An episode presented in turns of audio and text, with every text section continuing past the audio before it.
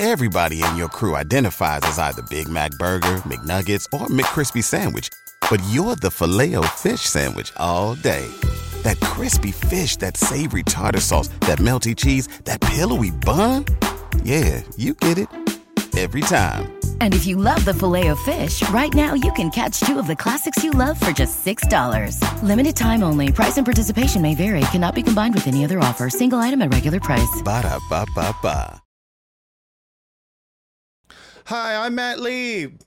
And I'm Vince Mancini, but you can call me Vince Pod- Mancini. Yourself. Dude, let me do the joke. Oh my Okay. god. Hi, I'm Matt Lee.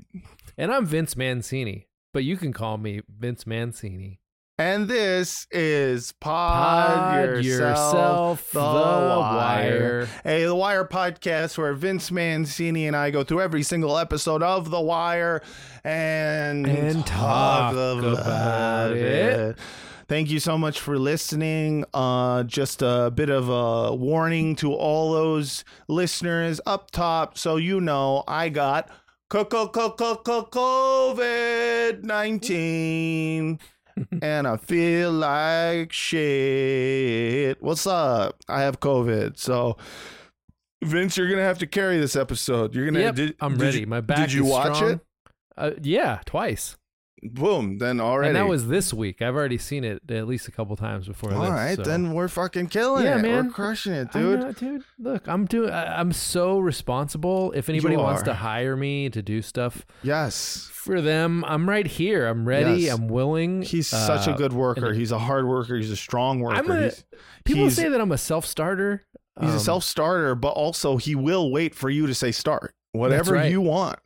If you say start, I'll say anytime. How high? hmm hmm That's what he says. You say start, you say how high. And then you say what? And he goes, well, what did you say? and then he said, I thought you were okay, Spider.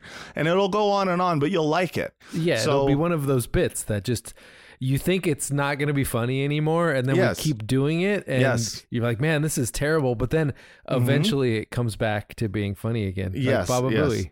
Exactly. Baba Booey always funny, sometimes not funny, and then funny again. Mm-hmm. Um, yeah, and also uh, I hope everyone's enjoying the brand new Pod Yourself logo that is out there.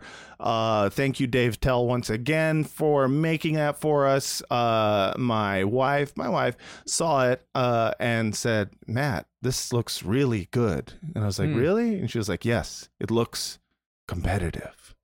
And I was like, that is the nicest thing someone's ever said. Like it, she she looked at it and said, "This looks like a real podcast." And I've never thought of myself as someone who could be on a real podcast before. You know, like. Anyways, I, the It's Dayquil's a, doing. a- it's a dream for all of us. yeah, it was all a dream. I used to read Word Up magazine. Um anyways, thank you for that. Uh and today we're going to be talking about uh, from season four of The Wire, episode three, Homerooms. And our guest today is a content creator. You know him as the host of Audio Face and the host of Power Report. He is a second time returning champion of Body Yourself The Wire. Welcome back, Dan from the internet. Hello, humans. Great to be with you both again. Oh, so good to have you back. How have you been?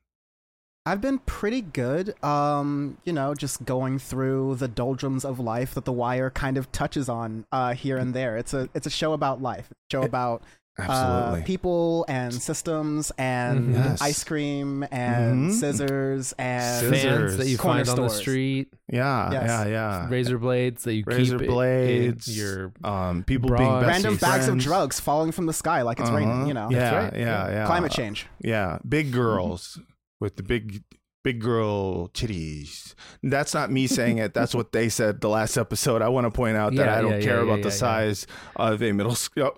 So Dan, keep digging. No, no, keep digging. Keep no, digging. I'm on Dayquil. Nothing I say matters. I can't be counseled. I'm sick. Um, so Dan, you like The Wire, right? Oh yeah. Uh, my last time I was on, I forget whether it was season one, seven, or eight. But I remember describing it as like the wiriest wire episode to ever Hmm. wire. Oh yeah, And- yes. Maybe you can say that about all Wire episodes. You probably can't because I just said you can't, so I make the rules. Um, do. Suck it, David Simon. That's And right. we are going to. I, with this episode, I felt like you get a lot of what made The Wire really memorable because season one, you're like setting the track for a show. Season Yeah. four, you're just like, okay, it's established. HBO could cancel us at any moment. Let's just hit as many home runs as we can. Yeah, yeah, we're gonna do lots of team ups, and Yeah. uh, we're gonna hit those themes. I mean, Yeah, yeah, it's never for it. shy about hitting the themes. That's the one thing about this show. It loves Not its subtle. themes. No, no, No. It, it's uh, it's like you know what's good is uh motifs, and it's Mhm. like I'm down for motifs. I I learned about those in high school. Dan, So is that a gamer chair? I can't. I don't know if I asked you this last time, but It is. I'm extremely Yes. not a gamer, and it's Oh. like. I mean, actually, no. I I don't play like the fun games. Like I You play City Skylines Sudokus. City Skylines 2 is coming out, Oh, and okay. that is my favorite thing in the world. Is that right like now, a roller coaster tycoon type game? Yeah, City it's a lot. Yeah. It's like uh, Sim City almost, Right. where instead of Yeah. like simulating a character, you're like building a city and um, building the public transport that LA doesn't have and fun stuff like that. I hope you've learned a lot from uh, the Baltimore as depicted in The Wire when you're going off to build your city because you know I feel like there's a lot of lessons in here. yeah. yeah, it's a really nice, uh, well laid out city. It's a decent grid system. You um, basically, I'm just gonna hike the police budgets like up to Yes, 300 percent. more And That's- police. I think that's what yeah. you're supposed to do. Yeah. Yes, You just make- press the press the police button and crime goes away. Everybody knows that. Yeah. I love making a Sim City a cop city. it's just let's just see what happens. Let's see what the simulation does with this. oh, the cops no. start arresting each other. yeah, everyone's in jail. Bunk Yeah. starts drunk driving in the sim. Mm-hmm. Well, eventually you just prezbo. You get some people prezboing each other. They're starting. oh, it's nothing but They shoot enough cops shoot each other, then you have enough teachers. Like boom, Solves boom. itself. Prob- yeah, exactly. Oh, interesting. One I never hand thought about washes it the that other. way. Yeah, yeah. That's politics, baby. Yeah, I, I love games like that. The games where you're just like, you know, building a city. You know, I like it. I like the stuff um where it's like, you know, a mini game in something like GTA 5 is like basically you just walk into an arcade and you start playing an arcade game. You're like, oh, that's cool. I, I always wanted to play Centipede while I was, you know, stealing cars and shit. But a mini game in like a Sim City type game is like, oh, I've always wanted to be a CPA. Let's let's do this. Let- let's figure out what the tax rate is. like I've always wanted to Oh. build a bridge yeah, that connects to the. yeah. I've always wanted to link commerce and clientele. Like good, good. Hmm. No, that's a lot of fun. But yeah, ever the- yeah. on- This is my side- voice when you guys talk about gaming. Mm. Mm. to, Oh. to, to, to Mhm. Vince's original question about the gaming chair, there's a huge debate over like whether these are ugly, whether this is the ideal chair. This is you may not like it, but this is peak performance. Whether they're comfy, whether they're not. right. And I, I'm all about the lumbar, so that's what this gives me. Yeah, Otherwise, I don't really lumbar. love the aesthetics, and I try to like hide the logo with my head as much as I can. So Yeah. pros and cons with these. Yeah, you swing the heavy lumbar, and that's Mhm. why you're here today. 'cause, I like uh, it because it looks like a race car seat. Yeah, That's Yeah, why that's I what they're like them. inspired by. Is that what? Because this is what it looks like to me. It's just like, oh, I want to, I want to be on a race car seat while I'm playing God of War. Like, yeah, you, I lo- you, you love graduate from the race car bed to the race car seat, and then at some point you're supposed to get married, but no one's explained that to me. No, no, don't worry about that last part. Uh, just do everything. But yeah. They that have part. a. They actually have a race car altar for that. It's Yes, it's like a exactly. rally car. Yeah. Yeah, you can Viva marry. Las Vegas. Yes, you marry your your homies instead of just your wife who's just mad whenever you play a video game. Am I right, fellas out there? Yeah. Let's get some hearts Oh. in the comments going for wives. um uh but this isn't a show about uh grown men sleeping in race car beds. No, this is a show about The Wire. And we of course cannot start the podcast without first playing the theme song. When you Pod, through the garden, pod, pod, podcast. If you podcast,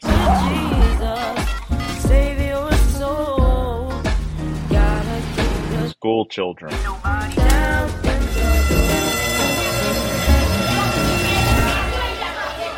season four. All right, ladies and gentlemen, and everyone else, today, once again, we're talking about from season four of The Wire, episode three, Homerooms, which premiered September 24th, 2006. Vince, tell us a little piece of that synopsis. We got trouble on the corner as Marlo is staking claim to new territory. That's right. Meanwhile, Tommy is trying to make hay with the revelation that another witness has been killed, and the corner boys, they're all up to their tricks. It's the first day of school, and Prezbo is getting a tough lesson in uh, teaching uh, school kids. Mhm. Oof. All right. There we go. Very Yep. good. Nailed it. Like a little bit of a stroke at the end there, but you basically got it.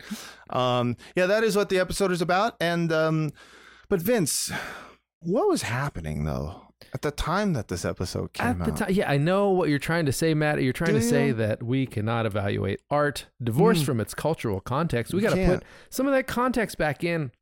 And we do that with a little something that we like to call the back in the day machine. It's a bad time for newspapers. The news hole is shrinking as advertising dollars continue to decline. There ain't no back in the day. Machine tells the tale, son. Oh, Uh, my news, news- hole. Well, yeah, my news hole. Ow. Uh, we're going all the way back to September 24th, 2006. Good times. Some big news was happening, uh, namely that our own spy agencies, according to a leaked report published in the New York Times, Mm. they have found that the American invasion and occupation in Iraq has helped spawn a new generation of Islamic radicalism and that the overall terrorist threat has only grown since the September 11th attacks. Oh, So- jeez. Oh, God dang it. What? Why didn't anyone say anything? I told you guys that if I invaded, you think there'll be any problems, and you all said no. That everyone would greet us as liberators. What the fuck? You said there was only one vase and that they just kept stealing it over and over again. Yeah. Remember when Rumsfeld did that? That was a good bit. That was great.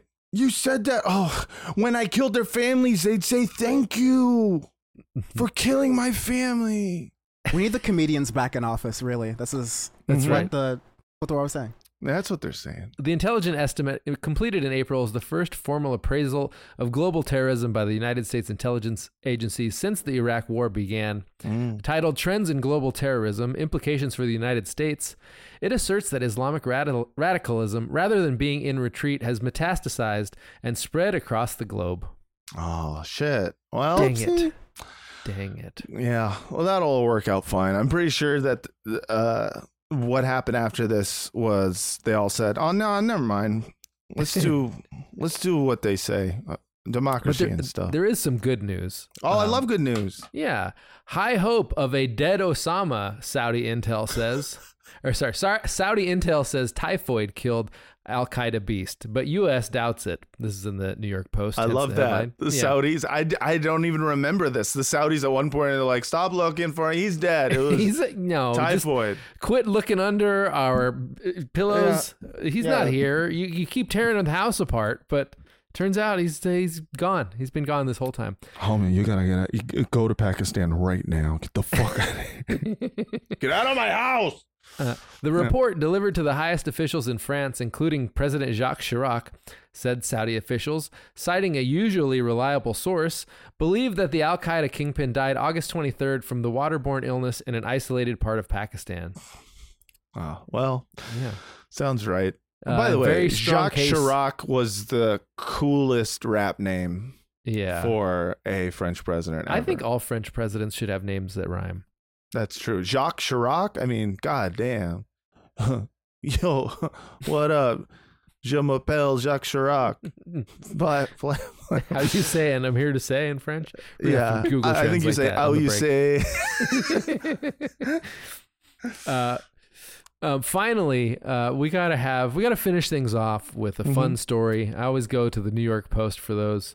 Uh, Mm. I'm just gonna read you the headline, and uh, I'm gonna try and see if you guys can guess who this is about. Okay, very Headline: excited. Fun game. Loco Latino says pal stripped at JFK.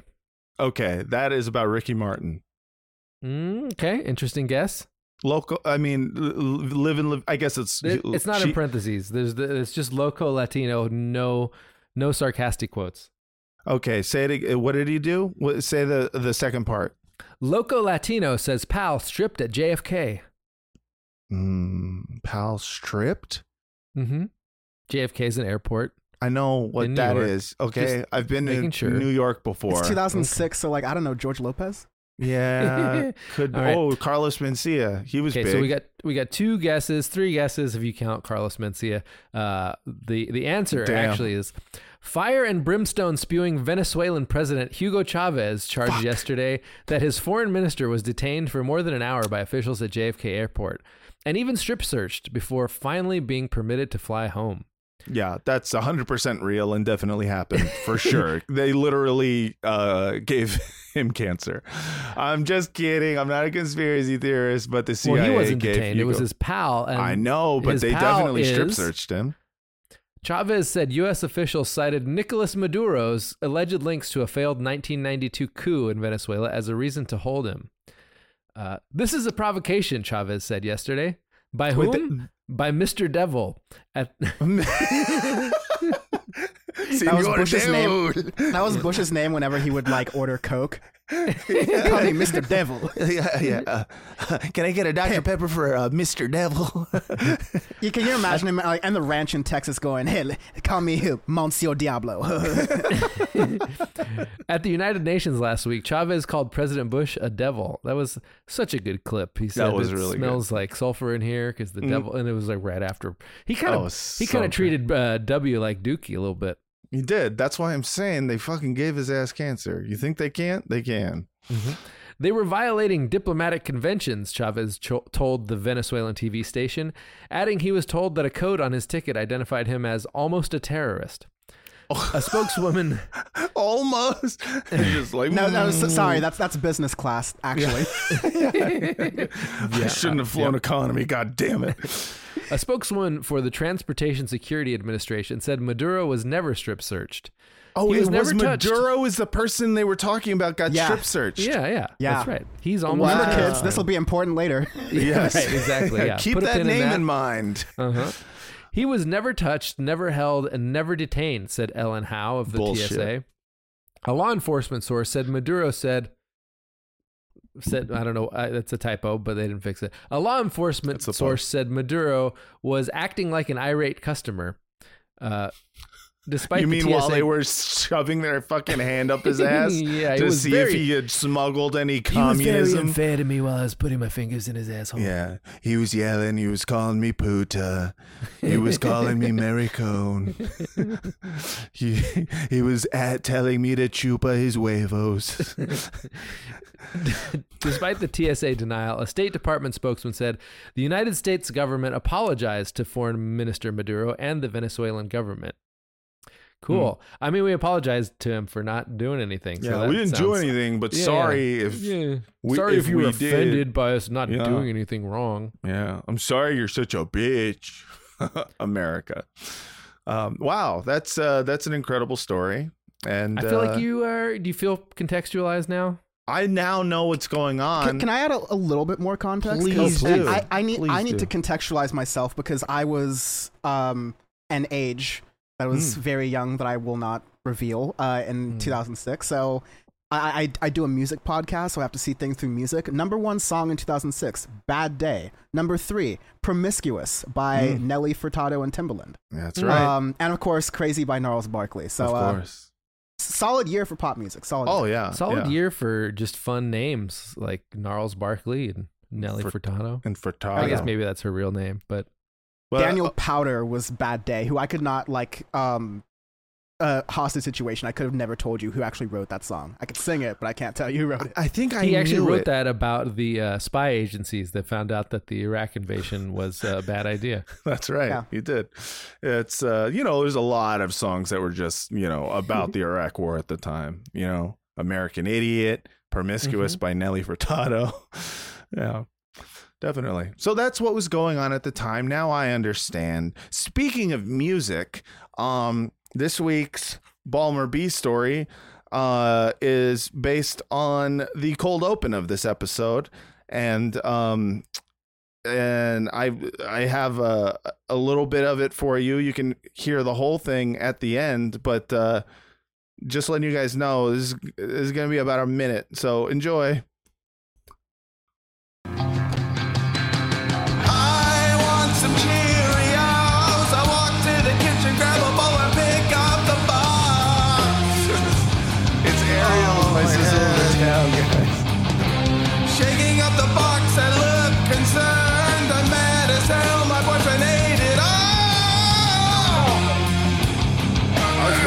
When I sang this. Good for me.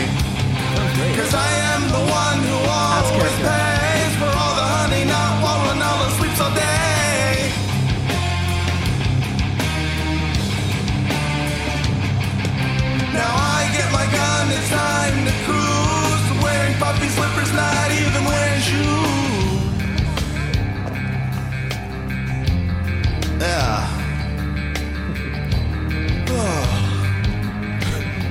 Why not? Cheerios on my mind. Kids surrender drugs when he walks by. All right. Suck on my dick and All right. Uh, so that's uh, the song. There's, uh, as you can tell, there's more to it, but you'll have to listen to that at the end. I mean, as someone with Armenian ancestry, I, I am sad that you didn't ask for my help on those vocals, which I would have been genetically predisposed to To doing uh, perfectly. To, to be, yeah, to do well. You know, I've never heard you sing. I would love to know what that's like. Hmm. Sing me a song. Come now, Yeah. sing me a song. Lord of the Rings. I, I don't do requests. I think that's a All bad right, idea. see, this is Setting me up for failure. This is the difference between you and me. Is I'm a shill. Mhm. I only do requests, and you, you're your own man. Um. Okay, so let's talk about it. This episode. What did we think, Vince? What did you like this? What did you think of this episode? I thought this was a great episode. I, you know, last episode I described as utilitarian. It's Sure. sort of a bridge episode. I think this is where we start uh, teasing out the plot lines that are going to be carrying through uh, season four now. Um, it's it's at this stage in the show there's sort of like this push pull between whether Carcetti is an evil sociopath or whether he actually wants to do good and in this episode I think they're they're I still think he's a sociopath and they've been setting this up from the beginning but they're muddying the waters a little bit uh, with that in, Yeah. in this episode um, mainly a lot of good team ups a lot of good uh, and also as a former uh, junior high substitute teacher just a deadly accurate uh, deadly accurate depiction of what it's like to try and teach middle schoolers who of any Yeah. age are by far like the least interested in learning or listening to adults in any way Yeah, My they- niece just yeah. entered middle school, and I just talked to her the other day about how it was. And, you know, she's in a relatively nice area of town at public school. She said, Oh, yeah, I walked in, and first day of my first class, there was already kids like yelling the F word, like fighting each other, and the teacher couldn't break it up. I'm like, Yo, that's Yeah. sixth grade. Yes, yeah yes. It wasn't until seventh grade when I was around. So, yeah, that's. It's Yeah. hard out there. R- Really, the, the real troops are middle school teachers. I, I don't Honestly, even mean though. that. I don't even mean that as a joke. Yeah, no, yeah. a hundred percent. Like uh, Way my braver. dad. My dad was uh, a teacher, and um, for a while, I remember for a couple of years, he was working at this middle school uh, in East LA, and it was like a, a really rundown one. And my whole childhood was him just being uh, a guy. This is before he was a teacher. He ran a sandwich shop, and he was just the angriest man in the world. He's like, if you see the bear, he was like the bear, but like, uh, like more. He's the actual bear jew that they Yeah, he's the, he Yeah. was the bear Jew, uh, and he he really was just always on edge, always yelling. And then he got into teaching, and it was the first time I had ever seen him defeated. when he was when he was a middle school teacher in East LA, he would come home and lie on the couch, and then he I'd be like, "Why are the, all the curtains drawn?" he would just be like, "Leave me alone." I was like, "Okay." Uh, you know, these kids, uh, one of them came up to me and said, "I'm I'm gonna pop you." He said that to me, and I'm like, yeah, well, you know, it's it's hard. yeah, it's such a weird thing in junior high because I think by high school, most kids like they have uh, they either drop out or they have some things that you could threaten to take away from them to make them act better. In Mm-hmm. junior high, there really is nothing you can threaten a kid. Like if a kid is smart enough to understand what the deal is in junior high, which is that like none of it actually matters Mm-hmm. and you can do basically uh, whatever you want and it's not really gonna follow you unless you have like a full-on criminal record like Right. when they're acting bad you just have to yell and hope that uh, you can mindfuck them into believing that you have some sort of uh, genuine authority over them, which you don't. You're not allowed to strike them. You're not Right. really allowed to do anything other Yes. than just like yell impotently. Yeah. No, it is it's one of the reasons that um I was, you know, decided not to be a teacher was because I realized number 1, middle school kids are not just mean but really good at it.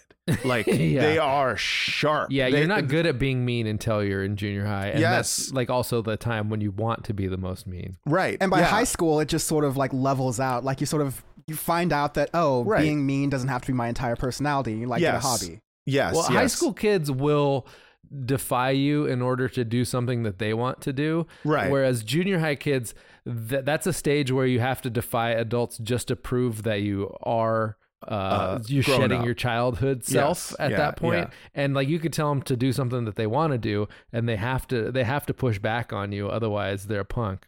Right, exactly. It's like they discover this new skill, which is telling a teacher to go fuck themselves.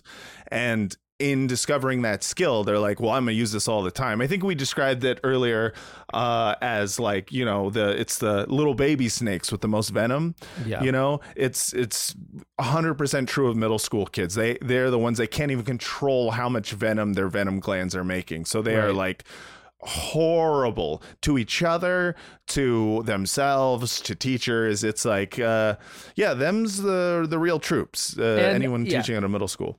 As long as we're uh, like discussing that storyline, the Mm-hmm. the the scene, you know, in which I, I forget the girl's name who actually uses the the razor blade, but I feel like that scene sort of operates on slasher movie slash like disaster movie rules, which is like when you watch those movies, the subtext of it is you're basically cheering for the most awful people to get Mm-hmm. uh, eaten by like the giant shark or killed by the guy Okay, with the, with the butcher knife. So like that whole scene, you're kind you're kind of asking for Shaquan to get to get like you know something bad's gonna happen to her, and you're kind of rooting for it. You're like, Well, this you're bitch has rooting- it coming. It's Letitia who does the uh, box cutter thing. Yeah, yeah.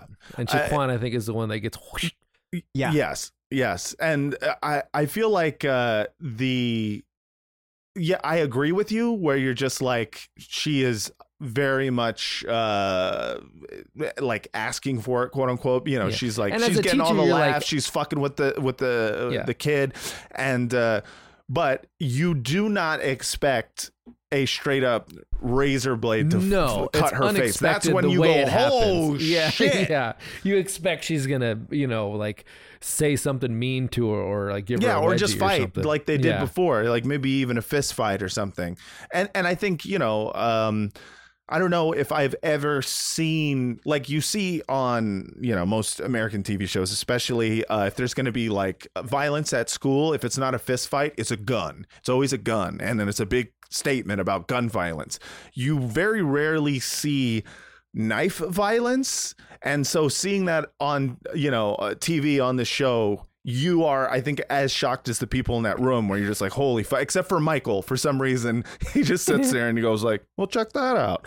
Uh, i actually i have a clip of that. Uh, it is you know the ending of the episode and uh, you know it doesn't matter. We go out of order all the time. So, if a rocket travels, say, a thousand miles an hour, how far does it go in an hour? Shaquan? As far as it wants, I mean, it's a rocket ship, right? Go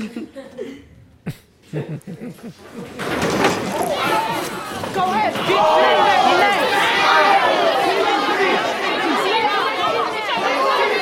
fucking shit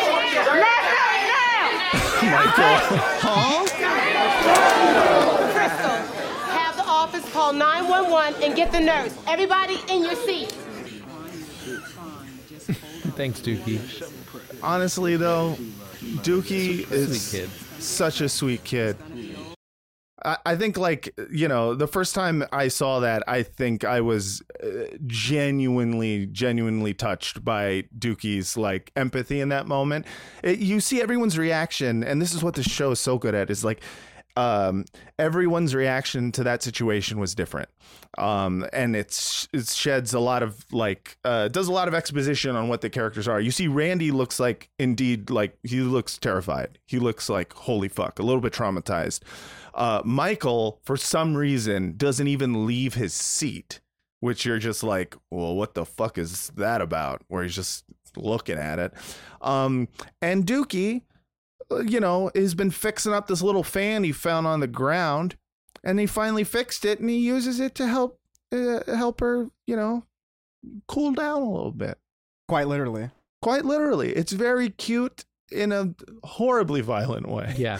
I mean, it's such a good, like, heightened depiction of junior high because, like, that is something that happens in junior high. Like I said, I was a substitute teacher. I had two eighth graders like fight in cl- in one of the Mhm. classes that I was teaching. But uh, these kids are like uniquely, uh, you know, maybe a little more traumatized than your typical Sure. ones. Uh, I think the kid who explodes does such a great great job when when the girl turns around and says hey shut up. Like mr prezbo's trying to teach you He's like Oh, oh yeah. yeah. fuck up bitch. Yeah, no. like, just the way he said that was so It's- weirdly so- like satisfying and just like he- like just the way he he can explode uh, at the drop of a hat like that. Like there's adult actors in this show that don't pull off that. Andre's friend Yvonne is supposed to meet him in Philadelphia. Yeah, Andre gonna bone that skank. Can you please shut up? Mr. Prezbo trying to teach us something. You shut up, bitch. He ain't teaching me nothing.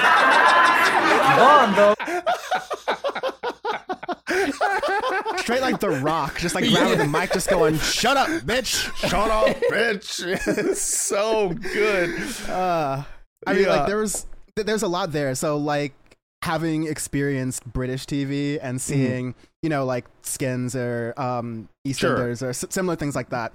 And also, just because of the nature of not being America, you do get a little bit more stabby, stabby here and there. Sure, sure, So yes. Seeing seeing the amount of blood though was pretty shocking in that scene. So it definitely resonates and it escalates really quickly. But like you're saying, not only is it sort of the traumas of these kids in particular, what they grew up in, and the Mm-hmm. adults that they are sort of emulating as they're going out through life and figuring themselves um, out on their own as any other kids would do. That you Mhm. get this sort of prison like mentality of for the rest of the episode, it's very verbal, where like Pres Yeah. Pryzbylewski's trying to get his feet, and they they automatically realize like, okay, that one, that's the weakest link. I think one of the Yeah. kids even says, "Oh, he's a new teacher and he's white. We got it Yeah. made." Like, Yes. it- Yeah. it's He like prison. They're always they're sniffing out the sharks. Mm-hmm. They're you know, you see with the banter there, they're figuring out, okay, who's going to disrespect the teacher the most? Who is Right. going to, who's going to assert themselves on the prison uh, yard to Mm-hmm. Yes. not be effed with? Is essentially Yes. the, the idea here, and I, I think it's when we're getting to the whole The Wire is a show about society thing. That Mhm. is a really encapsulating moment of these kids, their place in life, Yeah. both where they grow up and where they are in the middle school, and how Right. they're trying to express themselves because of how they've been taught. Yes, it's preparing them uh, not for life. This these school systems because they're so underfunded and so just like not taken care of.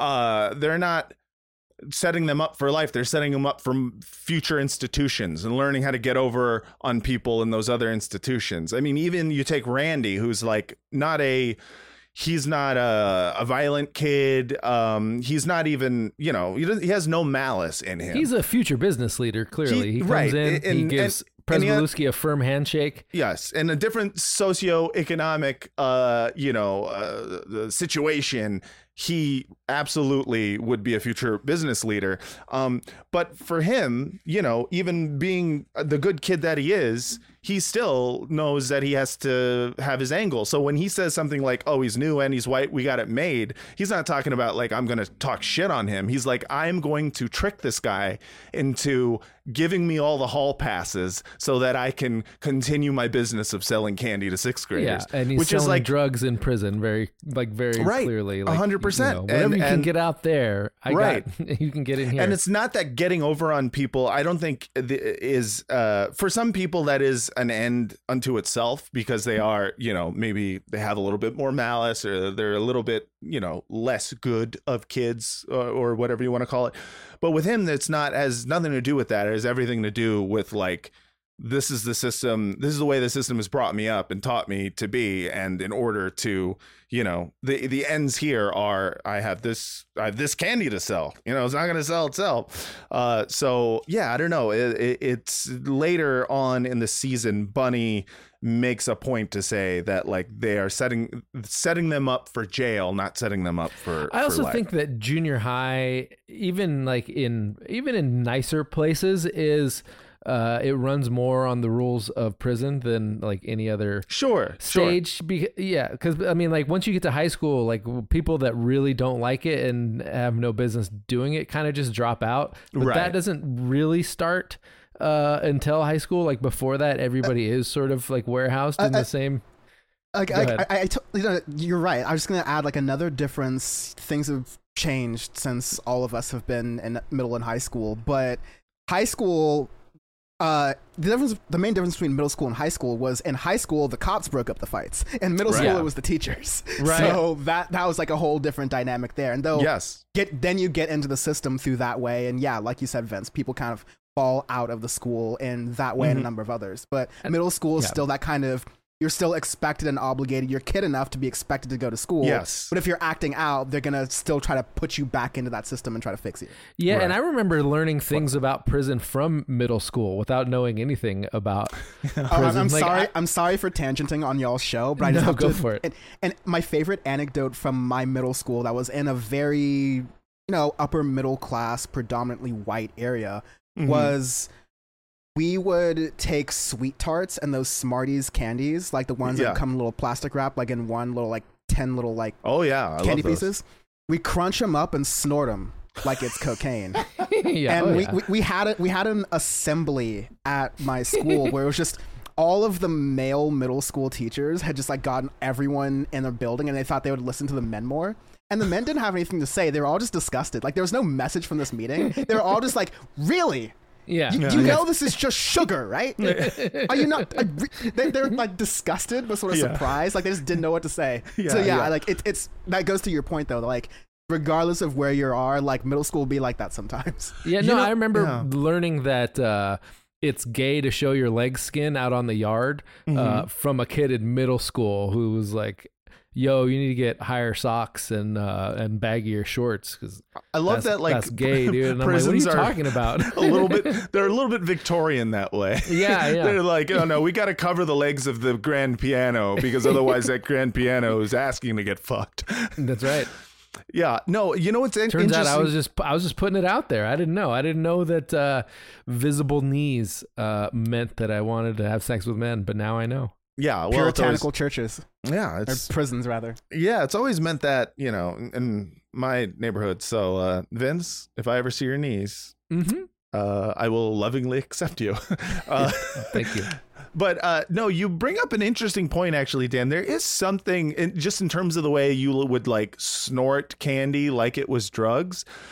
There is something about candy and sugar as training wheels for drugs. Uh, you know, uh, both in this show and I think in real life, and and and, and just as a vice uh that kids that is tangible to kids that's something that is like because you know when- very knowingly manipulated by people that make candy. I mean, by the time I was in middle school, like the candy cigarettes, I think had been like they'd stop. I remember Right. seeing those like before I was in middle school, but we Yeah. still had like Big League Chew, which Sure. the whole point of it was that it looked like chewing tobacco and you could be like, yeah. cool like a big big leaguer. Yeah. Uh, yeah, and Pixie Sticks. I'm pretty sure they knew that what exactly what they were doing with those. Oh. Fun Dip, come on. yeah, yeah yeah i mean get, get you a little, get you a little gummer. Get you a yeah yeah little, yeah uh, yeah yeah yeah Um, I always uh, enjoyed uh, trying to uh, intravenously inject sour punch straws. uh, but no, there is something, there's a connection there uh, just because, you know, if you talking about like trying to snort the fucking sweet tarts and like there's a connection to Vice in general. I, I've told this story before about like a middle school girl and this guy I knew um, who uh, dated, and the rumor ar- around school uh, was that he uh, sucked Skittles out her pussy. And as a middle school kid, that was like, whoa, that's so hot. I think, Yeah. but you're not sure if I it's like hot. candy, and I know I'm supposed to like sex. so I, yes, exactly. I like candy. I know I'm supposed to like sex. So uh, yeah, there there is something there, and I think in the show, I, like you said before, Randy, you know, selling uh, candy to the sixth graders is very much him. Uh, you know, he's not slanging, but it's like he's being set up for it. Um, but yeah, this is like uh, the the entire back to school again storyline is is great just because you see there's a one scene where they're all just waiting you know the the calm before the storm before the kids come in and just like hordes of children in these overcrowded schools just pop in and you see the vice principal is just already yelling at people Yeah, like she's got to establish some some ground rules. Otherwise, she's just gonna get killed. Yeah. Um, I love like all the little cultural details too. Just uh, like I didn't go to a school that had uniforms, but like the detail of Mhm. Namond uh, wearing a jersey that he knows he's gonna have to take off after five minutes, And but he earrings, brings it. yeah. Yeah, like he brings it knowing that like he needs to floss for that five minutes. Yes, yes. Not even for the 10 seconds and maybe for the five minutes uh, walk to school. As soon as he enters those doors. There's also the moment, and it's the moment that makes me realize why I could never be like a television uh, producer where uh, Mhm. like the middle school girls walk through. I mean, th- there's like so many levels to them clearing a path for these middle school girls, which like the sub theme of like the entire school uh, environment is that none of these kids respect male authority because they haven't like they're not used to really respecting like male authority, I guess. Right. Um, and so yeah, and so these girls walk through and they can just like clear a path. Have- Uh, but also just the idea of being a show producer and being like, all right, we need some overweight middle schoolers that are going to get clowned on and Yes. uh, going out and finding those actors. Like, and you what? have to know Oh that God. we're we don't mean it. Yeah.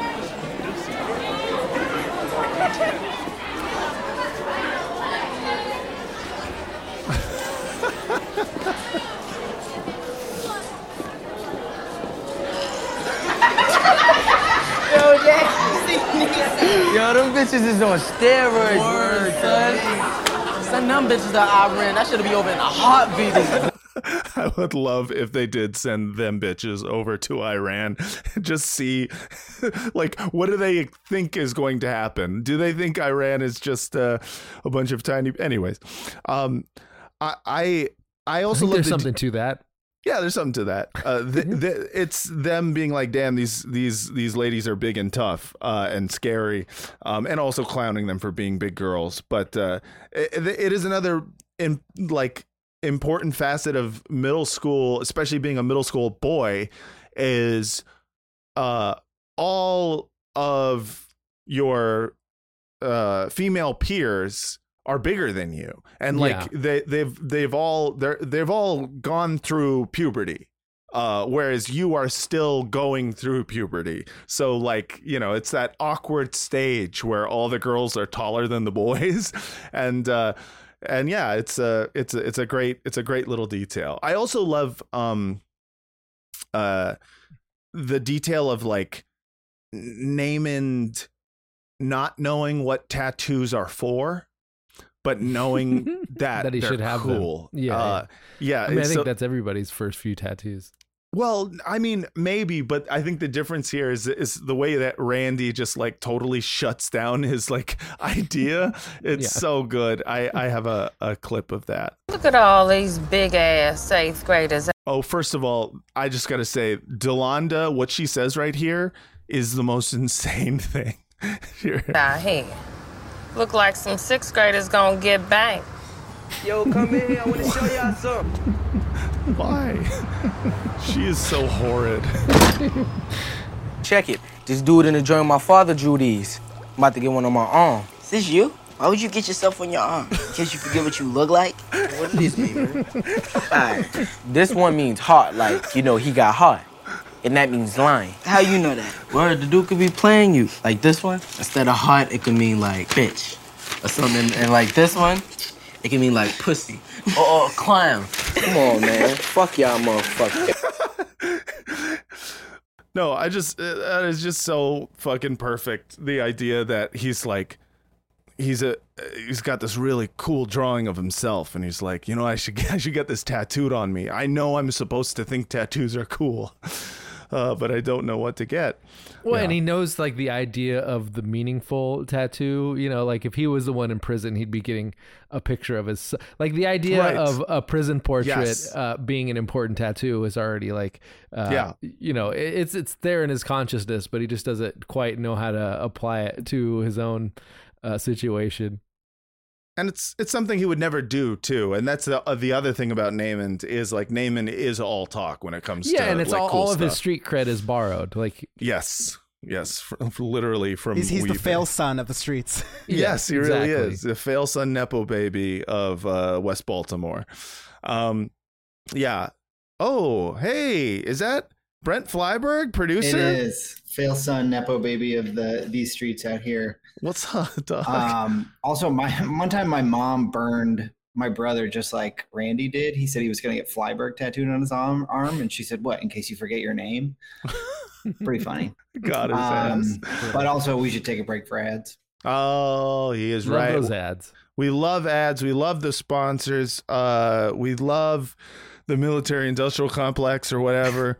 um, and so, uh, you know, we, listen, if you got a uh, private military contract that you need done, go to ZipRecruiter. Anyways, uh, point is, uh, stick around and we will be right back.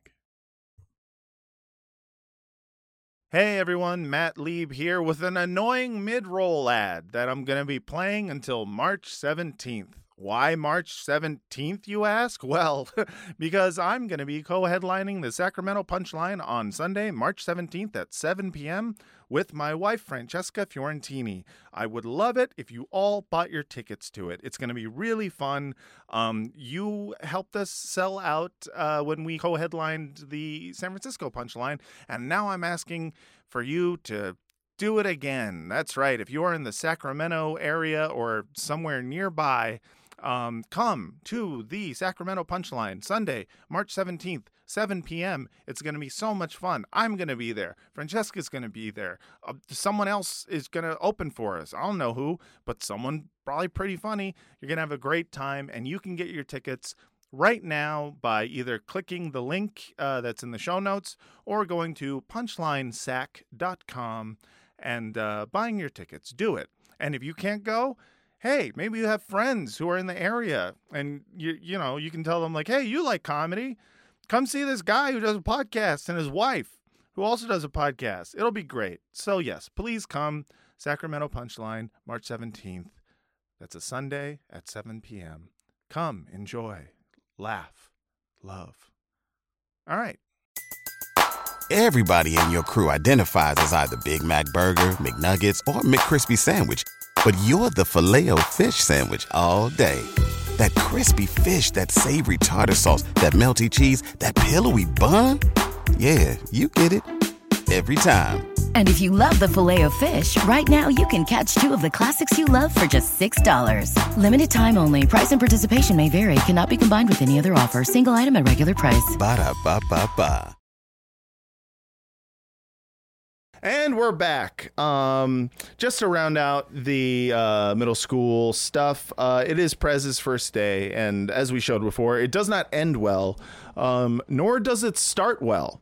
Uh, on his very first class, he opens with uh, a little joke that uh, I think Vince you were alluding to at the beginning. I do. I do allude, don't I? You do allude. You like to allude. Good morning. I'm your homeroom teacher, obviously. My name is Mr. Pryzbylewski. But you can call me Mr. Pryzbylewski. brutal, just brutal, dog. I, I also the last episode I was on of Pod Yourself the Wire was like yeah season one episode seven, and that was the one with the cold open where Pryzbylewski's like listening to the Wire and decoding what it says because Yes. like he speaks black because he listened to some Rolling Stone songs. Yeah, right. Yeah, yeah, that's right. Yeah. I was thinking about that as That I was moment. watching this scene. It's just like. Watch me! I, I am I am the black whisperer right here. This is gonna be great. I'm gonna Yeah. I'm gonna, gonna rock th- these kids. They're gonna be right with me. Uh, Crickets. yeah, the first and final time there's crickets in that classroom. Yes, yeah, it's, it's like, well, enjoy that moment of silence, bro, because uh, I mean, even if only his gonna get joke worse. Had cru even if it was the best joke in the world, he's still gonna get crickets. Oh yeah, they would yeah. never give him that, that satisfaction unless he was like directly uh, tearing down one of the class's outcasts. Like he's, he's not getting any laughs. Yeah, there, there there really is uh, no winning in that situation, especially since it's his first day. It's homeroom. It is the teacher that you are legally allowed to disrespect, and uh, you know everyone there is just like, "Wh- "What do you? What do you? This is this is bad." And also, no one's gonna call you Mister Pryzbylewski. Are you kidding me? They. Uh, yeah, I I I, th- I like Mandela affected this one because I I could have sworn like he went in there immediately and was just like, yeah, you can call me Mr. Prez. He did not do that. He No. wanted them to say the whole name. I did not No. remember that. I thought he was cooler. Prez or Prezbo. I love that they call him Prezbo, but they never call him Prezbo the Lesbo. Because I feel like if I were Yeah. in middle school, I would have been like, "Oh, do you have Prezbo the Lesbo?" And then I would have done everything I could in order to make that connection make sense. Like somehow Yeah. there would be proof, like confirmation bias, that he is a lesbian. If it, it would make sense somehow, and I would spend all year doing it.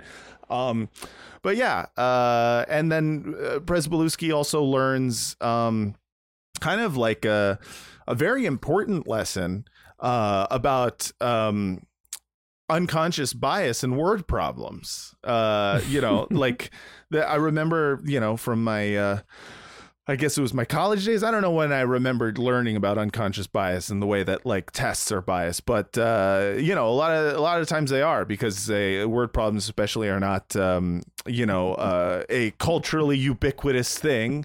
And uh, he's Chip trying. has three Patagonia vests that he wants to sell. How many North Face jackets does it take? Madison says he doesn't look good in them, and therefore, Yeah. All right.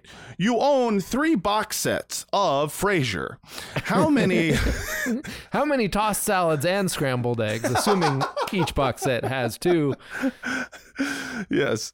Uh, so he's trying to do one um, uh, regarding a train leaving XYZ, but he makes it Baltimore style. You know what's weird is I feel like those in Baltimore. Oh, no, go ahead. Good. I, I feel like those types of word problems. I think that is like a, a uniquely boomer word problem because I remember Yeah. my parents talking about those and they are like the subject of classroom humor the way Yes. that like anchovies on pizza was uh, the standard like pizza joke or people wearing lampshades when they're partying too hard Yes. uh, like it's just one of those things that I never experienced in real life myself but I've experienced it through media like at just least through culture, times. yes, a hundred percent. It, it just it, as a thing that teachers are supposed to do at some point is tell It's you like about sta- trains. It's like stand-up jokes about airline food. It's like I don't think 100%. I've heard one of these, but I've Yes. definitely heard them all on TV many times. Yes, I know that that that is a trope, but is this a real thing? And uh, I mean, in Prezbo's case, it is. He's going 60 miles an hour. Hey, what side of Baltimore? East or west? Right. It doesn't make any difference. That's what you think.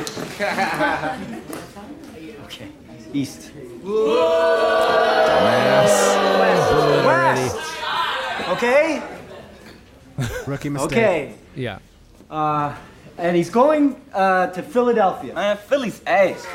So you think Allen Iverson is ass? Okay, stop. Yo, he only played for them. He ain't from there. Kinda cuff. And he driving on I-95. He need to watch out for the state police. They be profiling niggas. He ain't say Andre was black, yeah? Come on, Randy Andre from the west side. Hey, he Yo, you know he he black. black. You know he black. It's fun. It's uh you know uh, I there's just something about that scene that I love because they rather than talking about the math problem, not realizing that all that shit is arbitrary, they want to have a deep conversation about whether or not Andre from the word problem is black. All about the banter. Yes. Oh, for sure. And like, you know, I'm, I'm making fun of the idea of the, that, that word problem a little bit, but like the detail of uh, Letitia using her watch to try and shine the sunlight in, Yeah. uh, or sorry, Shaquan trying to shi- shine the light in someone's eyes. Like that is a perfect middle school uh, Yes. annoying thing that you're going to do to each other constantly. Like that's Yeah.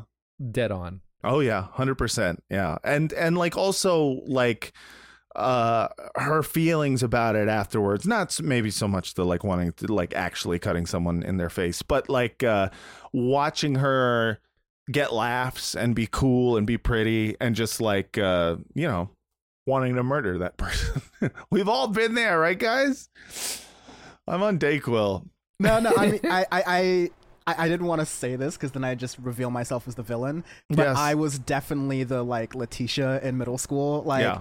I was Uh. awkward. I didn't have a lot of friends. I cared about learning too much. Um, and people would fuck with me, and Yeah. then I would fuck with them back with like ten times force, and then I would be the one who almost gets suspended. yeah yeah yeah yeah yeah But uh, yeah. I, people would people would stop fucking me after that, and I kind of came into my own. And um, now look at me today. I'm a, a political commentator. That's definitely heals Yeah. the soul, heals the inner middle school child in me.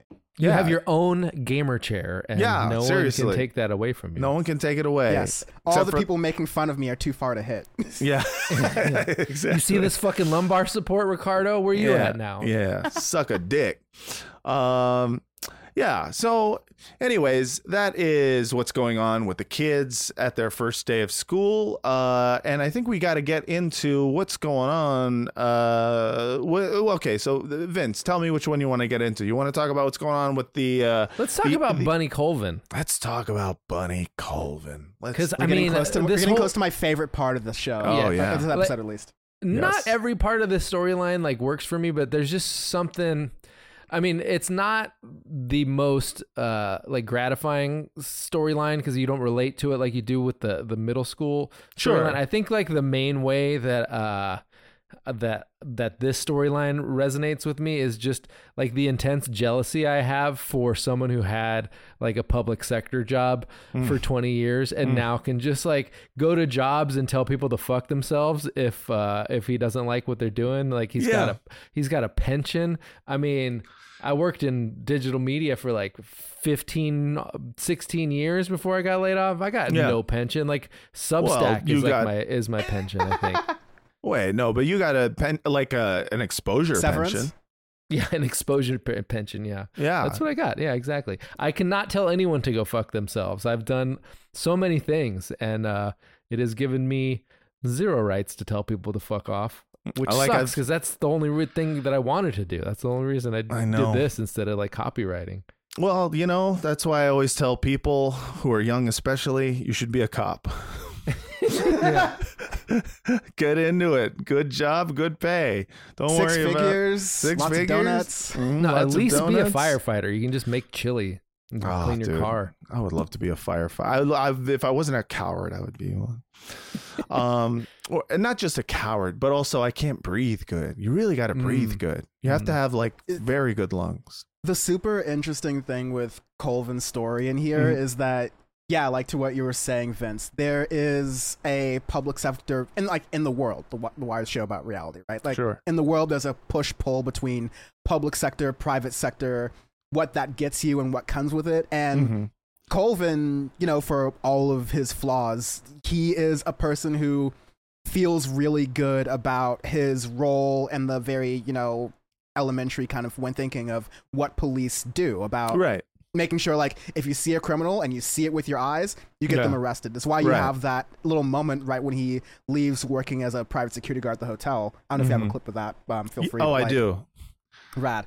But yeah, you have that moment there where he goes, okay, even though I like my little uh, corporate car that I was Mhm. bragging about earlier in the episode, you know, I got my like nice pay and my nice suit, Mhm. contrasted with my favorite scene, which is coming on in a moment. But He's like, even though I have all those things in the private sector, it doesn't fulfill me as a person. I feel like I'm doing some really grimy things because I'm accountable to not our grimy ass government, but a grimy ass like unaccountable guy. Yeah. He has Like, to kiss some know, yeah. person's ass that he doesn't respect in any way, who never, you know, like there was no hazing process for that guy to be uh, above him. And Charges, and I'm, I'm sure like he could have done other things besides be a cop. But part of the reason that you want to be a cop is that you do have like that amount of autonomy where. You know, you can fuck people up if they piss you off. That's part of the reason you do it. Yeah, not Work your saying own it's hours, good. set your schedule, punch people in the face. Yeah, do fascism, kill somebody, and just get a slap on the wrist, joke about it over the radio. Donut Um, holes. Yeah, you know, normal stuff. Perks. Perks. uh, perks and perks. Yes. Uh, but uh, yeah, so the scene you guys are talking about is uh, he's working at his hotel security uh, job and he uh, enters a situation in which a sex worker has been beaten up. And uh, the culprit is a very important man in the hotel industry, which, uh, I mean, what are the chances? A But here we- hotelier, if you will. Y- yes, here we go. She presses charges. I'm cuffing that motherfucker. Mr. Colvin, this is a delicate matter. Delicate shit. Mr. Gergen represents a national consortium of convention planners, and he's been a friend of the hotel. He beat you good, huh? I'm sorry, but the fact that he is specifically a convention planner, like uh, uh, or representing a national consortium of, uh, con- it's just so specific. I can't think of that many guys who I, y- that, those you- people absolutely exist. Oh, of course. Yeah. That's that's the yeah. thing. Of course they exist, but I'm saying like of the people you are definitely an, allowed to like let get away with murder, uh, working at a hotel. For sure, that is one of those jobs. I'm not sure what the other ones are though. Like if it was any other, I guess a senator maybe. Even then, I don't know if the hotel guy would be all that like. But this is like, no, this dir- directly affects our business. Um. Anyways, it's bad luck. Here we go. How much he beat you for? How much?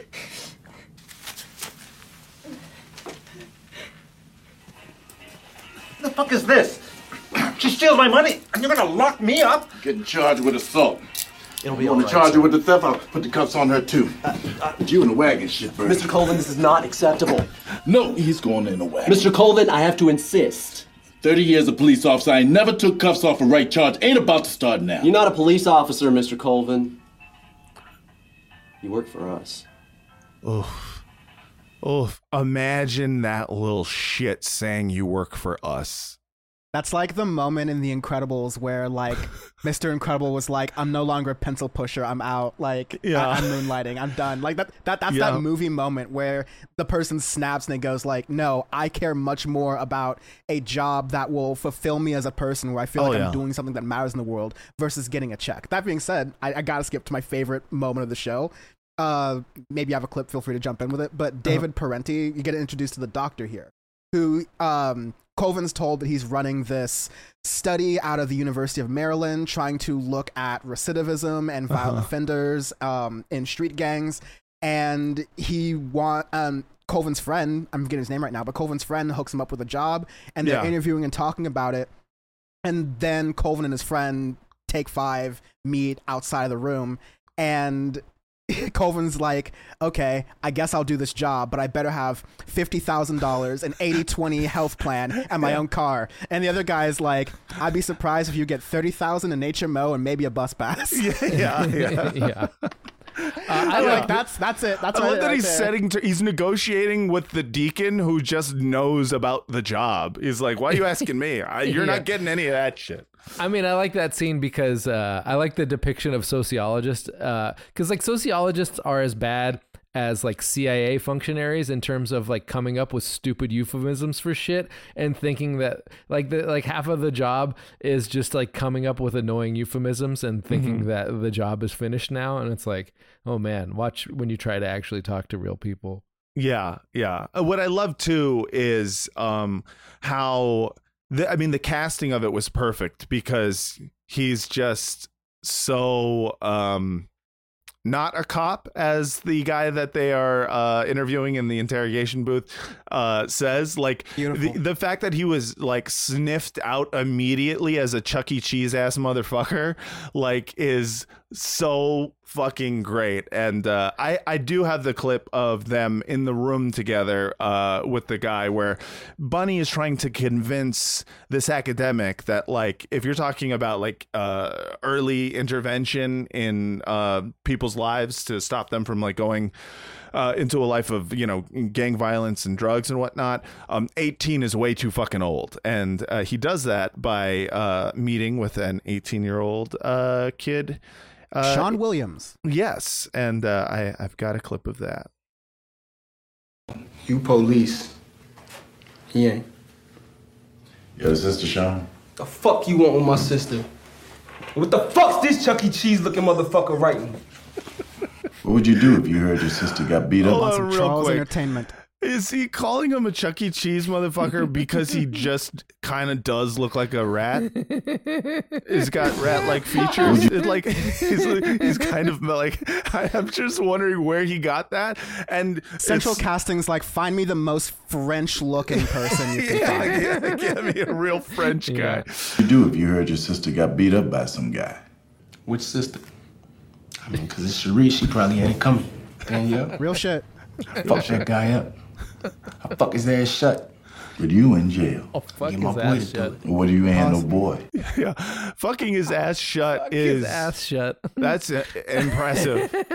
I don't know Is how that that what y'all were worked, saying in 2006? That's what I was saying. It was that, and I'll fuck you till you love me. It sounds like it would be not fun. Yeah, yeah. Don't don't fuck my ass shut. Fucking open. And I'll at get the nigga myself when I get I got a out. gripper. What if you had a life sentence? Then I'll fucking escape and put that fucking pen down before I shove it up your motherfucking ass. Would you go to the police? It's just a question. Son, thanks for being you. It's just it's just wonderful. Just because this guy is uh he's Speaking coming at it. He's coming at it from such a you know like a lofty academic place where everyone is just kind of um, a character you read about in uh, you know the Sunday Times as opposed to like a real person. And, I mean, um, yeah, yeah. The one flaw that I that I find with this uh, storyline is Mhm. I love that it's clowning on the sociologist. That's great, Mhm. uh, social worker, or whatever, whatever his deal is. Um, Mm-hmm.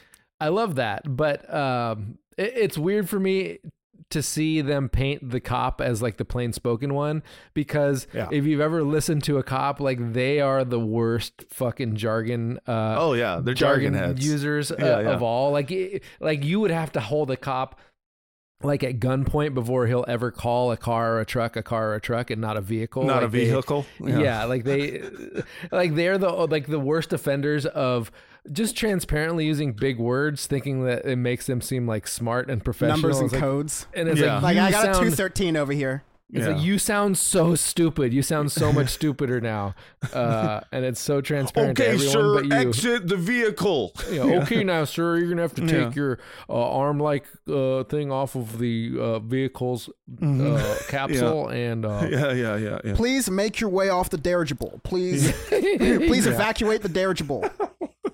No, like I, I- do appreciate. Like it's a criticism of, and you get this a lot in you know like hard labor jobs. And by hard labor, I mean like that show, Dirty Jobs. Like let's take all the actuality of that show out, for example. But Right. it's this.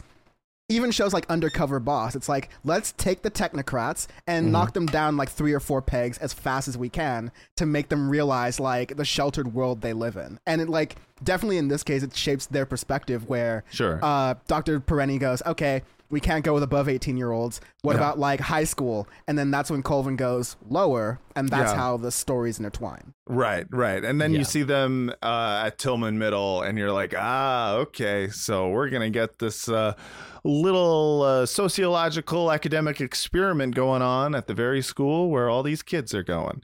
And uh, and there will be mo- just like, just when they are gonna pull me out. Yeah, yeah, exactly. They pulled me back in.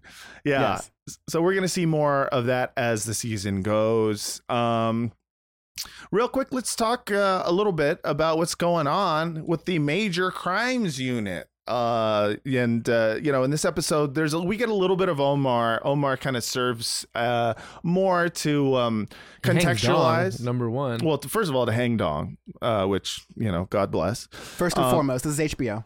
Right, exactly. It's not TV. It's DiGiorno, and he uh, he's kind of serves just to I think put what Kima's doing into context. Kima is uh, currently staking out Old Face Andre's little liquor store, which uh, she suspects is where the re-ups are happening, and uh, for for Marlo specifically, and she is she is correct. Uh, and unfortunately for her, and fortunately for Omar, um, the major crimes unit is about to be disbanded, and not from the outside, but from the inside, with a Lieutenant Marimow, um, who is I don't know the name of this actor. Uh, I can look it up for you. I can. I know where the the name Marimow comes from. Do you? Yeah, that, We have uh, some trivia? We have some trivia. Wow. Uh, Marimow, yeah, David Simon actually took this guy's name from one of his editors uh, at the Baltimore Sun, which he claims Ah. that it wasn't because he hated the guy, but uh, I don't know. Sure seems like he uh, was trying to say that he hated the guy. Yeah, I think it's very clear. Uh, yes. Boris McGiver. Boris McGiver. What? That's Mm-hmm. his name. This whole time, his name has been Boris McGiver. Mm-hmm. Wow, I fucking love this man. Uh, I think he's a wow, a wonderful piece of shit. Yes, yes, so good. And uh, watching him take over for the guy who's like just building his own like uh, his his own beach house or whatever, or he's like building a boat. Um, and then he comes in there and he tells them, uh, you know, that he's a real cop, and then immediately is like, "Let's do street rips." Uh, I have a clip of that. I may be wearing these bars, but I work the bricks to earn them. And I am Stone Cold Police, first, last, and always. Avon Barksdale. That was a 14 point buck you bagged. Mildly racist. However, we are gonna do better. 12 seconds later. Okay, here's the New World Order, guys. I want good, quick rips. Six, ten, 12 felony cases a month. That means no more long ass wiretaps, no more subpoenas, no more mincing around on shit. We get out on the street, we come back with stats. Go Understood? to hell with this. We got a wiretap up, and a judge decides when it comes down. Well, detective, the deputy ops is gonna talk to you about that. I'm sorry, but he's so wonderful. He's I, great. I Can know I, that I'm supposed to hate him, but him coming out directly and going, guys, time to get back to what we do best stats and street rips. It's just Yeah. so funny. It's Stop so and funny. frisk. This is our Stop and bread and butter. Let's Yeah. go. Uh, can I give you a little back uh, background on uh, John, Boris McGiver? Oh, please. Could be MacGyver. Tear that I think it's shut. McGiver. I hope it's MacGyver. yeah. Uh, McGiver is the second youngest of 10 children born to another actor, character Catherine? actor John McGiver, and his wife Ruth Schmigels, M- Schmigelski. Uh, he was- Schmigelski is a quite an unfortunate name. he was not initially eagled, eager to follow in his father's footsteps and has stated, I kind of denied acting throughout my childhood because my dad was an actor and he was never around. He had to feed 10 kids. He was always working. So to me, acting was never connected to something good. And I never had realized what an art it was. I thought it was just playtime. I love that. That's the Yeah. first. That is the first time I've ever been okay with a nepo baby. yeah. I mean, listen, I don't know how successful his dad was, but uh, Pretty, yeah, he's pretty I, successful. I, I love the character though because specifically and that 12 seconds later animation really does it well because Yeah. When you have a new boss you have someone new coming in it's that same thing it's almost like prison you gotta establish your chops you gotta make Yes. people like respect you Yeah. you gotta try to talk their language Yes. while also doing the job you were hired to do which is Mhm. like Yeah, clean be a house huge it's like piece of shit, Vin- yeah. Vince maybe you know this like uh, Oh, a, bo- a, a- a new boss comes into your media company let's say and goes you know what I understand y'all it's gonna be great we're gonna take this place to new heights and then like a month later the layoffs start Yes. Yeah, yeah. Listen, I love journalism. I love good writing. I want to make. I want to do good. Uh, I want to do good writing first and foremost. But look. Uh, we need more listicles, people. That's you can right. Get them from AI. We got to figure out what works and uh, redo those posts. yeah, we are a new- family, and one of the most important things about family is bloodletting. yeah. uh, well, the news hole is shrinking, and uh, so we gotta Shrink know, it shut. shrink it all the way shut. yeah. Oh, fuck that ass shut. That's what I say. Um, yeah, no, I just think he just does such a wonderful job of being like a like a huge piece of shit who uh, is just so transparently doing like, "Hey, I'm a real cop, just like y'all." In fact, I'm gonna be, you know, subtly racist, comparing this black man you got to some game hunting. Well, yeah, just like cops. you know, just like cops. Um, but uh, yeah, uh, so unfortunately, uh, that leads to both Freeman and Kima jumping ship, realizing that uh, the MCU is done. They're gonna go, you know, no more Over to Marvel DC cinematic. films, They're gonna go yeah. to and like that, that's film. There we another that's another like win win of the system because Mhm. yeah you want something done that the people who are doing the job aren't going to like you either get rid of those people outright or you slowly close in the walls or like you're a boiling frog and you slowly turn up the temperature Yeah. so that it, it just becomes unbearable and people leave and hey Yes. guess, guess what that's part of the that's part of the original thing too that Uh, manager still gets to say that hey uh, MC the, the Marvel Cinematic Universe we're done we're, we're not we're not doing, we're not doing major crimes anymore yeah We're not And doing major crimes or just- any more of the Flash movies. Wait, no, It's that's DC. Fuck. it's a testament to the wire that they were basically doing an indictment of big data like before moneyball like this Oh, yeah. is like big data has been like the god of uh of society for like at least 15 years now and like this show was like oh no uh most of these stats are actually bullshit and Right. just the act of um caring only about stats uh easily leads to you completely forgetting what they were meant to measure Yes. and uh you know working solely to juke the little number rather than the job that that was meant to measure Yeah, it's everything. It's like you give me something to optimize towards, and I will do that in lieu of other things. So, like, uh, cops Yeah. always say, oh, no, we don't do quotas. We don't do quotas. We all know when we're driving, like, near the end of the month, it's quota day. And Right. you get, like, pulled over for, like, any other witch thing because these cops would rather pull people over for traffic violations than they would for, you know, solving crimes because that's Right. the number they're optimizing towards. So, yeah, Yes. and it's like Yeah. David Simon had been embedded in police um, departments for a decade at least before this season and before even starting The Wire. So Right. he's he's talking from the streets, man. He's talking from the offices right there. A hundred percent, and and you know, and Ed Burns obviously was a detective who then became a uh, school teacher, and I think there's like, uh, you know, one of the reasons why this season is so good, uh, other than like you know the acting and the writing and everything, is also because you realize that uh, both. You know, middle school, uh, you know, inner city kids and city cops are both about optimization. They're both about gaming systems. They're both Yeah, get about the like number get- up. getting the number up and getting over on people. And you know, it's not it's not just a uh, oh well, this is like you know. um uh, this exists in a vacuum for school kids. It's like no, no, no. This is this is everything. Uh, uh, you Duck know, your and head you- and make your bed. Exactly. This is you later you'll see uh, when they're all taking the standardized tests. You realize, you know, they got to juke the stats there too. You you got to get those test scores up, you know, cuz if you don't get those test scores up, then you don't get the funding. You don't get the funding, then you're fucked and you get just taken over you by the state. the women you don't get the women or the power Yeah, you don't get the Well, money, you don't get the power, is you don't also get the say, women. like, congratulations, you've passed a test, or you can run this test, or congratulations, Right. you've gotten some numbers on the board. Is Right. it making these kids smarter? No. Is it No. making crime go down, or is it making streets safer? No. No. No. But there's some numbers that a middle manager can Yes. show to get a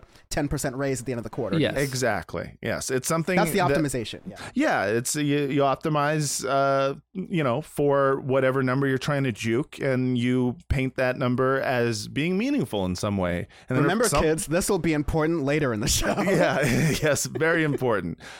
Uh, I remember wanting to do uh, listicles with a format that was less annoying to read. Mm-hmm. And uh, and the word was like, no, no, no, we want people to have to scroll up and down because each time they do that, we get like extra page views. Yeah. So we actually want to make this a worse reading experience. Uh, So so that the No, we want the number goes up. slideshows because we can throw more ads in Yes, front of them. every Exactly, time you yeah. go to a new web page, it's a new click, baby. You know what I Uh, hate? what? Sorry, sidebar. But have you ever been on a website where you click on the article, you're like, yeah, yeah, sure, whatever. You go back, and then a new page comes up, and it's like, hey, before you leave, check out this stuff. It's like, yeah. Oh, yeah. They- that's the- optimization brain. It's so crazy too because like I remember this when I used to uh download, you know, uh Warez and Divx movies where the, all of the websites in order to like download free movies and games uh you know off like some HTML website would have these ads where you couldn't see where the X was to get out of the Mhm. pop-up. Sure. And I remember thinking to myself, like, man, this is fucking draconian. Like, there's, you know, I, I can't wait till the internet's better. Yeah. and then they took that model and they said, like, no, do that for everything. yeah You know? Capitalism breeds innovation. What can I say? It really does.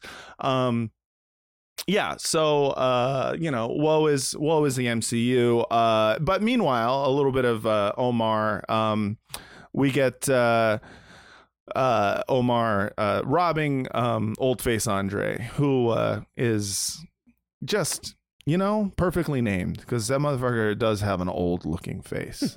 and here's that scene. That's peace. Nigga, is you crazy? Local or something? Don't you know this shit is bulletproof? You don't understand. You heard what the boy said? A box of Newport.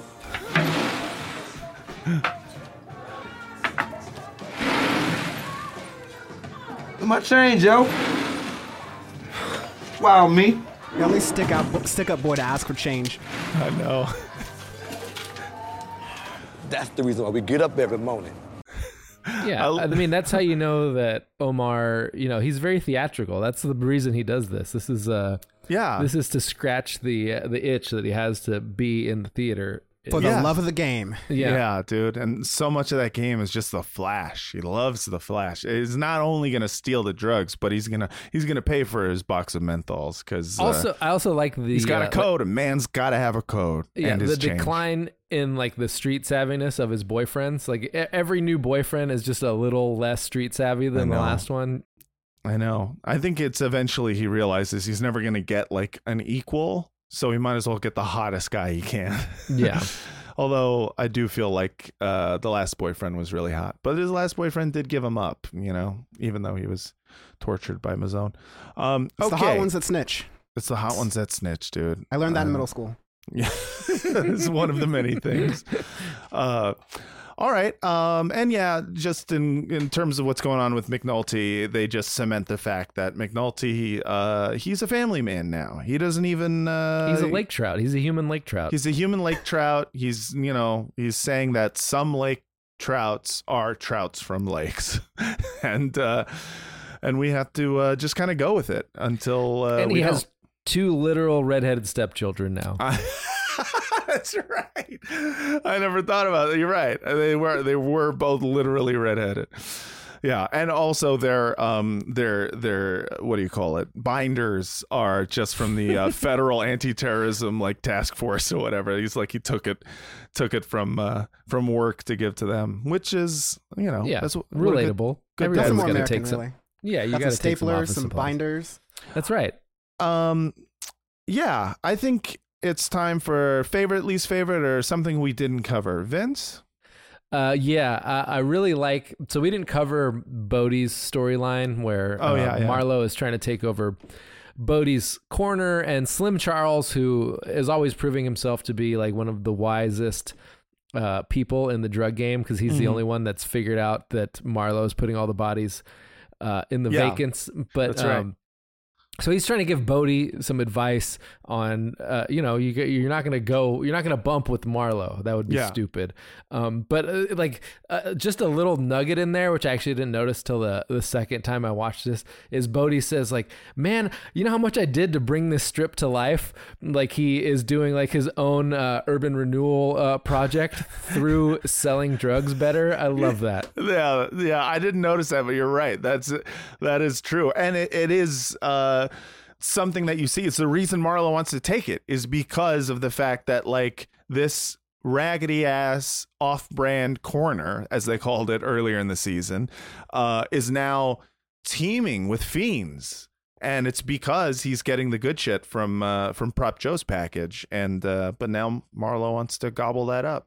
And it's the story of capitalism. You know, you build something good uh, you know, you think you're going to be Yeah. rewarded for it, but really what happens is someone uh, with more muscle just comes in and takes it from you in order Yeah. to put out a shittier project. Yeah, I was gonna say like it's, the, it's it, yeah, it's like the story of like black capitalism in America until very recently, and like even still, it's like okay, Yeah. we're gonna take the hood back. Meanwhile, the politicians, um, in the other part, that's another part we didn't talk about, but yeah, the politicians are like, yeah, okay, so we're gonna do this redevelopment here, we're gonna do that. It's just like Mhm. Yeah. completely overboard. It was really only Stringer Bell who was like trying to reach all of those like pantheons, but you know, Right.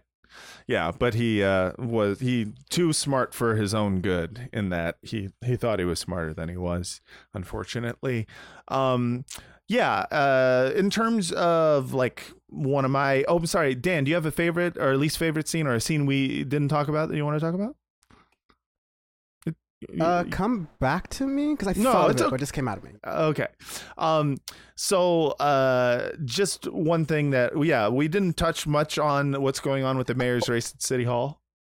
Yeah, there there was that the mayor's race. I think you were get, talking earlier about how we all understand that Carcetti is like a sleazeball, especially Yeah. as a politician. And this is that moment where his campaign manager had called all these people out to do a press conference outside of that funeral. And Yes. he's like, no, this is what'll look good. If I Yeah. come out and I That's- ignore them, that's Yes. actually how it works. It's like, so you had them come out and get dressed all in shit for nothing? Like, that's, Yes. it's, it's a little bit baller, but it's also sleazy. Yeah, it is. It's funny because the first time I saw this, and I've said this before, but the first time I I, I watched this season of The Wire, um, and last season of The Wire, in terms of Carcetti, is I was like, he's good. Oh man, what if a good guy won? And like I was rooting for Carcetti. Yeah. The first time I saw it, I was like, he is good. And uh, you know, n- unsurprisingly, this was also around the time that I was just like, yes, we can. And uh, you know, it was very, you know, uh, Obama said all the right things too. And and it is funny watching this with new eyes, where you kind of are just like, I didn't even notice the fact that he says to his campaign manager straight up like uh, it won't look good if I go over there and give a speech which he's implying it will look good if I say I'm not giving a speech like that is Yeah. that is great and so slimy that I I, I yeah I didn't even know. like notice it. 10 seconds after like trying to collect himself and get on his feet again because he was about to go into another proselytizing political speech Yes. to the mother of the mother dead of the at the bereaved. yes, yeah, It's just like it's so you know, uh, you know, just because he was corru- co- cooperating, she's like, He, he reeks of class the same way Bunk reeks of like cheap beer. Yes, yes, completely.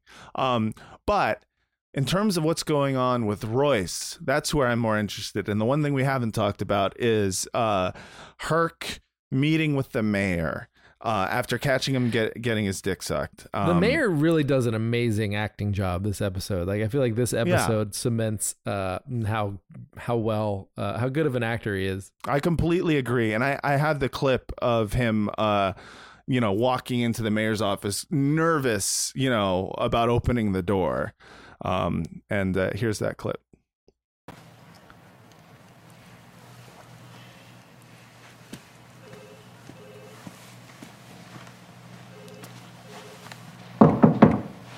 Come in. Well, we know what happened last time. Where you coming in or what? Coming in, okay? Janet.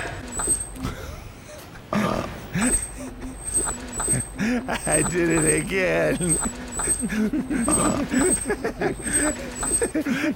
just gonna keep doing it. Oh, I'm sorry. I just, I, you know, I make the clips. I really want people to watch the clips, and then, uh, all right, here's the actual scene we wanted to watch. 32? I thought you were gonna say something like 60 or, you know, 95. Stick. Getting sucked. Let me call my man. For real. I don't even know what to say, Mr. Mayor. This, Giuliani. this is unexpected. Don't mention it. His face is doing so much in that moment. Just- Don't mention it, and just gives him the fucking dead curtness, eye. yeah. yeah, Yeah. just, Yeah. Do you understand the double meaning, you fucking moron? yeah. Mr. I mean, he Herc probably goes to should- Washington. Mm-hmm. He probably should be a little more direct when he's talking to Herc. I don't think he picks up on subtle cues like that. Nah, I mean, you know, 37th. Um, yeah, and if I had to grade this episode, and I do, it's the law. I would say, I think it was a B plus. Vince, what what would you give this episode? Oh yeah, tough choice. Uh, you know, I think it's the first uh, like well, the first episode of the season was pretty great too, but this one uh one of the solid episodes most solid episodes in the most solid wire season um and therefore uh, i'm gonna have to say solid b plus Okay, wow, what a surprise, Dan. What would you give this episode? Yeah, you go I. I, I gotta be different on Audio Face. We rank music and albums, and we choose a different ranking scale every single week, which Of is course. you know it's fun. It's how we do it. Uh, check out the Audio to- Face podcast. But Yeah. uh, this, I'm gonna see. My middle school didn't have grades; we had percentages, and so Mm. I would give this an 88 percent. Mm, Oh, okay. okay. You know, okay So Yeah. it's a B plus plus a B plus plus an eighty-eight percent, which You know, I guess thing- rounds to a B plus. you I guess, but also eights look like B's. So I'm gonna give it a solid B plus episode of The Wire and a solid A plus episode of Pod Yourself The Wire. Dan from the A minus. internet. Thank you so much for coming on. Can't change your grade now. Uh, uh, where can people find you on the internet? Uh, my pleasure. Uh, you can find me on. Uh, go to danfromtheinter.net. Actually, I made that all mad simpler, so you can find me on Power Report when I'm streaming. Currently Thursdays, sometimes Tuesdays. Also for debates on Wednesdays. And then Hmm. Audio Face is usually on Sundays, streaming live on my YouTube and Twitch. And clips and podcasts of those go throughout the internet where I'm from, where I live. Thank you for joining me in my living room. Get out me swamp. Yes. Thank you so much for coming on. It's always a pleasure to have you. And yes, check him out on all of the podcasts Dan from the and inter.net. streams. Dan from the internet.net. Dan, always a pleasure. Cheers. Wires. Patreon.com slash Frotcast for all of the bonus episodes. The $8 tier gets you a street name and a shout out. Vince, we have four shout outs this week. all right Yeah, are you ready? Got your Yes. name given hat? What Do you have your name given hat? oh i have my name given hat yes Okay, i do You're i'm wearing wearing it. Oh, i'm wearing it right now wearing a hat. i'm surprised you can't see it wearing a hat. I see your hat. It's a nice hat. Yeah, First is at it. is Matt Arkell. Arkel, we call this guy the Archangel. Ooh, very good. Yeah, yeah, that's a good nickname. I like it. I mean, it Uh, might be too cool for a nickname, but That's it's sort of like the nickname that you'd give yourself. But whatever. Right, I like it. It's like getting a tattoo of your own face on your arm. Uh, Travis Kiergan. Kiergan, call more like the Kurgan. Call this guy Highlander. Love it. These are, once again, Archangel Highlander. These are badass. That's right. Yeah, Uh, next is Sean Smith. that's a BYU ass, ass name. We're gonna call this guy BYU Okay, very or good. Super Soaker. Either way, because they like to soak it. Oh, that's right. That's right. Yeah, I like they it. love I think soaking. that's good. Super Soaker is where you want to go. uh, and finally, Troy Rafi. Troy Rafi, more like Troy. Opals and Raffi. Bononos. Yeah. Here we go. What are we gonna do, baby beluga? Where are we going with this? Yeah, I like Baby Beluga. I was gonna try and do, I was gonna try and do something Barney related, but I really don't hmm. know that much about Barney. Plus, he just has a regular name. I like Baby Beluga. Baby, beluga. or B Yeah. squared. Yeah, I love it. B squared, baby beluga, very good. Those are your shout out slash I'm giving names. everybody two nicknames for the price of one. I know. putting that out there. You gotta, Yes. we, you guys gotta get on that eight dollar tier. Gotta boy, get on I'm the $8 giving tier. You gold, you know. Yeah, and I know a lot of you have, and you know, you got your nickname, and then you say, you're okay, I'm, you know, going back to five. Well, you know what? If you go back to eight, you get another nickname. Yeah. So do it again. Oh, we should have thought this through. How are we gonna get them to go back? oh no! We'll figure it out. Um, but yes, uh, patreon.com slash Frotcast. Uh, get all your bonus episodes. And of course, you're listening to this a week early. So, uh, you know, lord that over your, you know, broke ass friends who have to wait a week to listen to this podcast. That's right. Yeah, tell them just no, just don't lord it over them. Uh, use well, you lord it over them, and then get someone else uh, to be the good cop and tell them like how much good stuff they're gonna get by Exactly. joining the Patreon. We need those patrons We need them. now more than ever. Help. Frotcast at gmail.com for all your questions, comments, and concerns. Vince, what is the Google Voice number? 415-275-0030. All right, everyone. Thanks again so much for listening. And until next time, if you come at the king, you best not miss.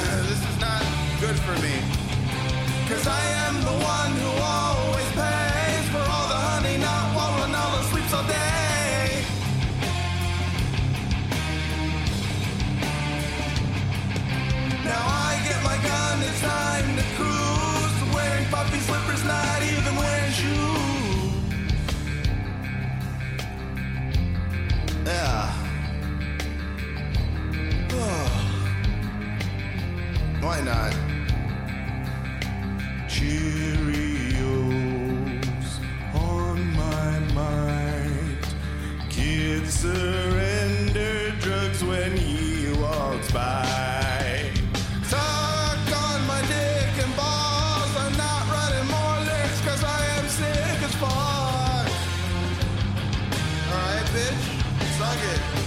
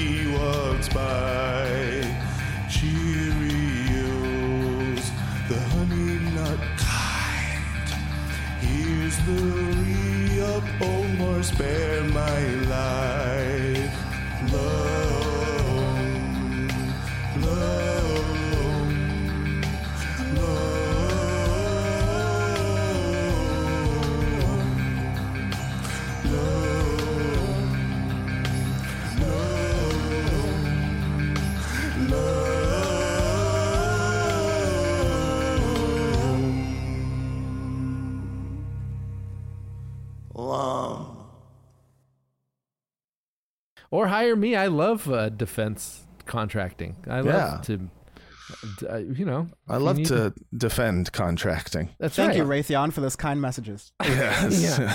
Raytheon, Brought to you if by you, Boeing. If you need a if you need a copywriter, I'm right here. Yes.